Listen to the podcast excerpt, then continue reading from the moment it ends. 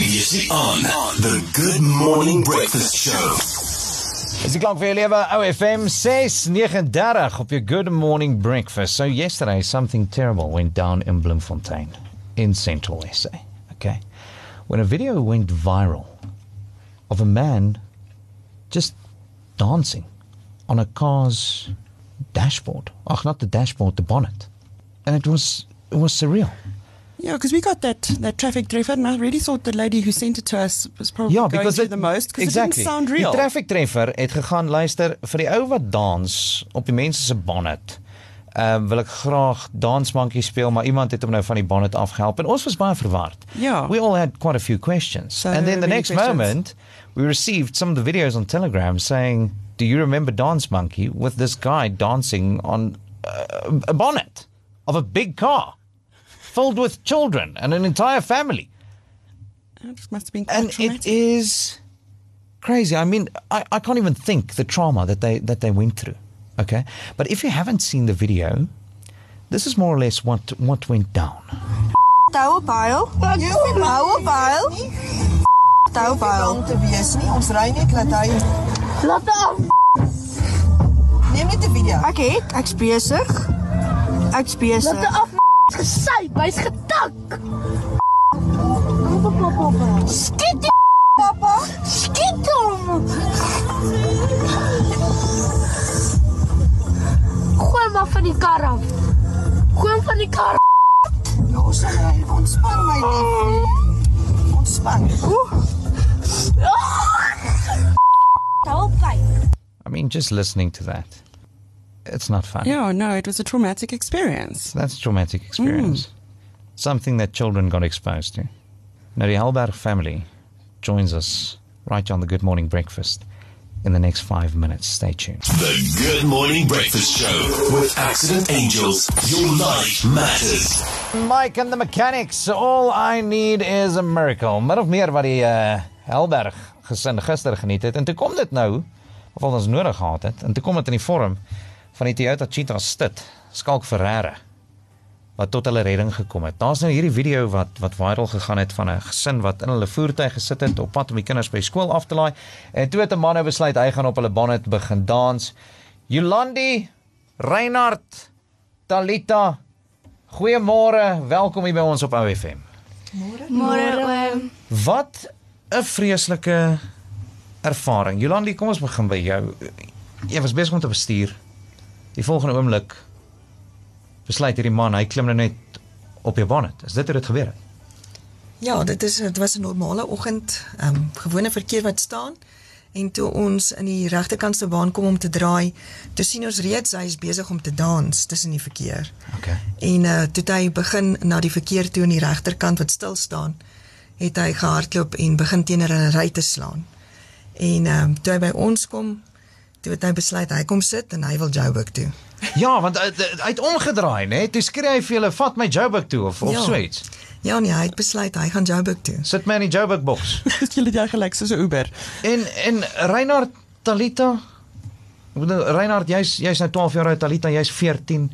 Wat het deur julle koppe gegaan toe julle ewe skielik net sien luister hierdie ou dans nou op ons kar en ons wil eintlik net by skool uitkom.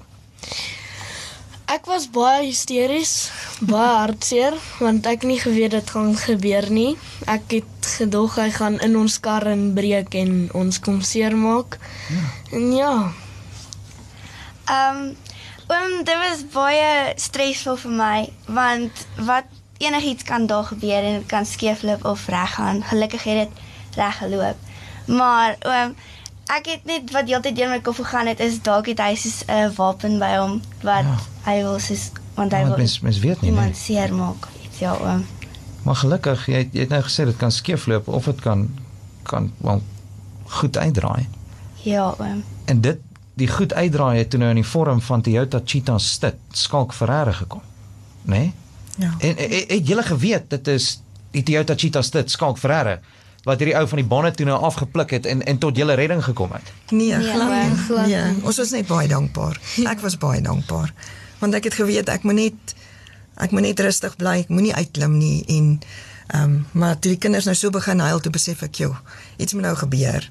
En uh, en ons moet maar wag. Ons staan in die verkeer En uh toe het ek gedink, "Jog, as ek net tot by Grey kan kom by die sekuriteit, dan kan hulle hom dalk verwyder."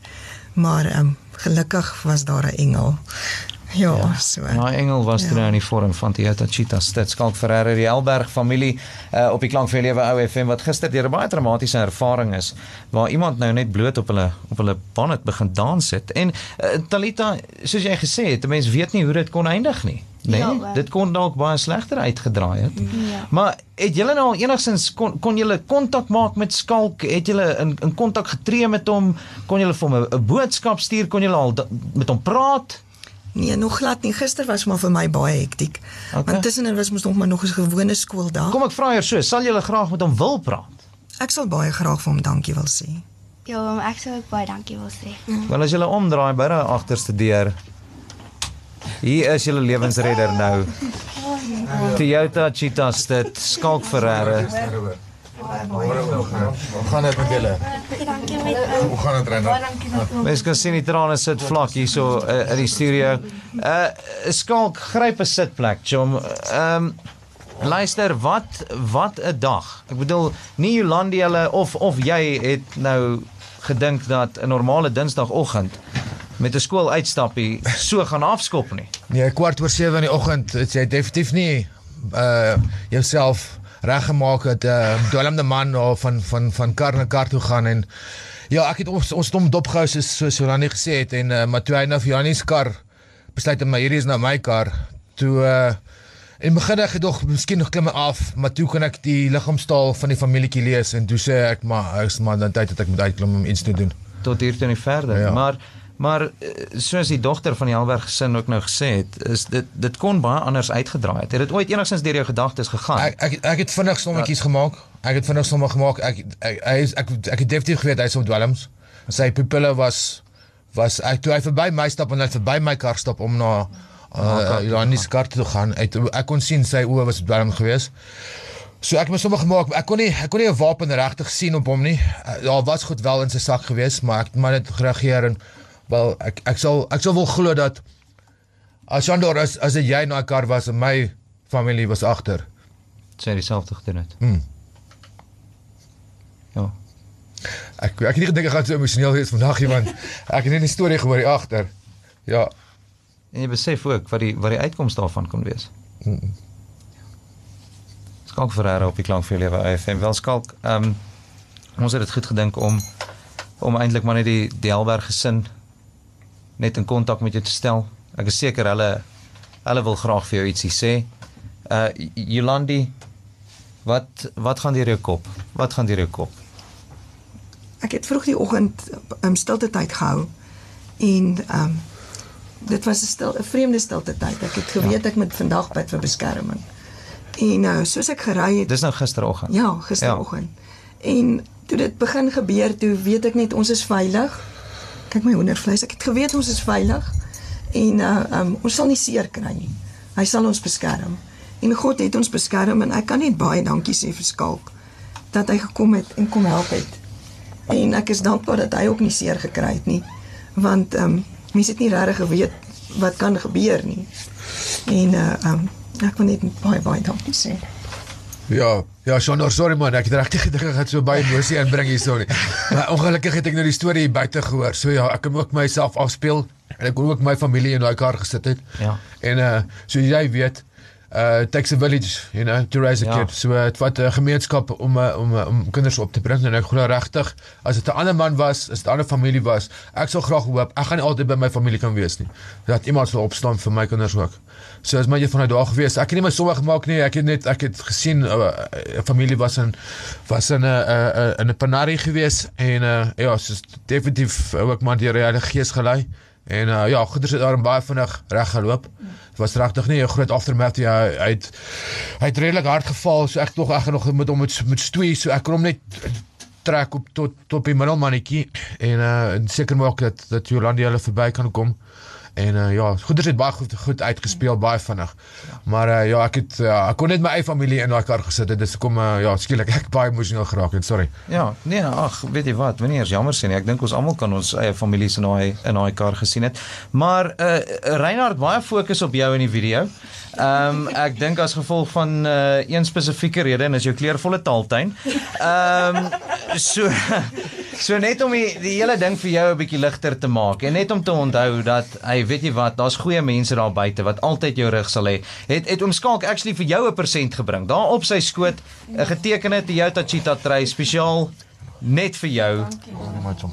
Ehm um, en en weet julle wat, ek glo dat dat hierdie ding eintlik vir julle nou 'n uh, soort van 'n silver lining en dat ons eintlik die positiewe daaruit kan vat. Skalk, jy's 'n absolute superheld. Jolandi Reinhard Talita Julle is fantastiese mense, okay. En in Sentraal Suid-Afrika sal daar altyd iemand wees wat julle reg het. Daarvan kan julle verseker wees. The Good Morning Breakfast Show with Accident Angels. Your life matters.